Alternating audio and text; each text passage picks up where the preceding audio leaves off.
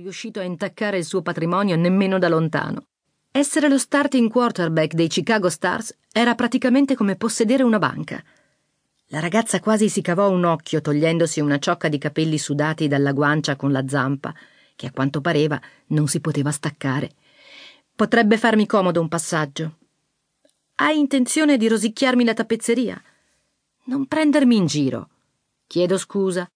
Per la prima volta in tutta la giornata era contento di aver deciso di mollare l'interstatale. Fece un cenno verso l'auto. Salta su.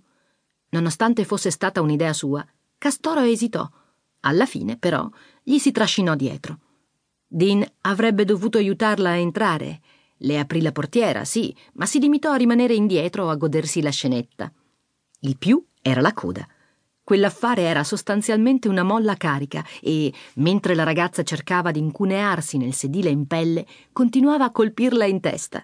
La frustrazione crebbe a tal punto che Castoro cercò di strapparsela e, quando quel tentativo non andò in porto, si mise a calpestarla con forza. Dean si strofinò il mento. Non sei un po' troppo crudele con quel vecchio castorino? Se proprio, replicò lei, facendo per riprendere la marcia. Con una smorfia, Dean la richiamò. Scusa, commenti come questo sono l'esatta ragione per cui le donne hanno perso il rispetto per gli uomini. Mi vergogno di me stesso. Vieni, lascia che ti aiuti. Dean osservò la lotta tra l'orgoglio e la necessità e non fu sorpreso di veder vincere quest'ultima. Quando tornò al suo fianco, la ragazza lasciò che la aiutasse ad avvolgere la coda. Quindi, mentre lei se la teneva stretta al petto, lui la fece entrare nell'auto. Era costretta a sedere su una natica sola e per vedere oltre il parabrezza doveva sbirciare intorno alla coda.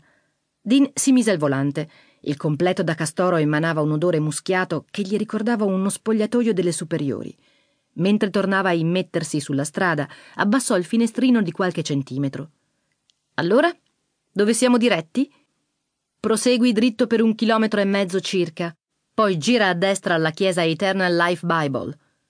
La ragazza stava sudando come un linebacker sotto tutta quella pelliccia maleodorante e Dean alzò al massimo l'aria condizionata. Ci sono molti sbocchi lavorativi come Castoro. L'occhiata derisoria che gli scoccò gli disse che sapeva esattamente quanto si stava divertendo alle sue spalle. Stavo facendo un po' di pubblicità al deposito di legname Il Grande Castoro Ben, ok? Oh, e quando dici pubblicità intendi gli affari di Ben ultimamente sono andati un po' a rilento, o così mi hanno detto. Sono arrivata in città solo nove giorni fa. Questa strada, continuò accennando in avanti con il mento, porta a Rowling Creek e al deposito di Ben. La superstrada a quattro corsie che c'era più indietro porta a una Home Depot. Ok, inizio a farmi il quadro. Bravo, Ogni fine settimana Ben cerca qualcuno da ingaggiare per farlo stare sulla superstrada con un cartello, in modo da attirare un po' di clientela da questa parte.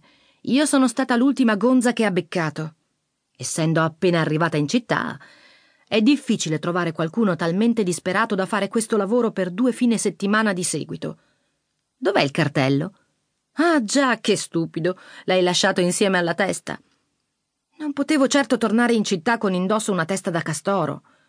Glielo fece notare come se fosse un po' lento di comprendonio. Dean sospettò che non sarebbe tornata in città nemmeno indossando un completo da castoro, se solo avesse avuto qualcosa sotto. Non ho visto nessun'auto parcheggiata in zona. Come ci sei arrivata? La moglie del proprietario mi ci ha lasciata dopo che la mia Camaro ha scelto proprio questa mattina per rendere l'anima. Sarebbe dovuta venire a prendermi un'ora fa, ma non si è fatta vedere.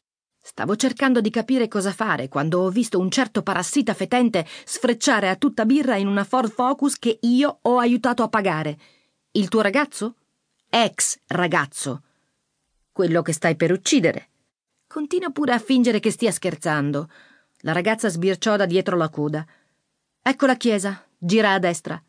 Se ti accompagno sulla scena del crimine, divento un complice. Vuoi esserlo? Certo, perché no?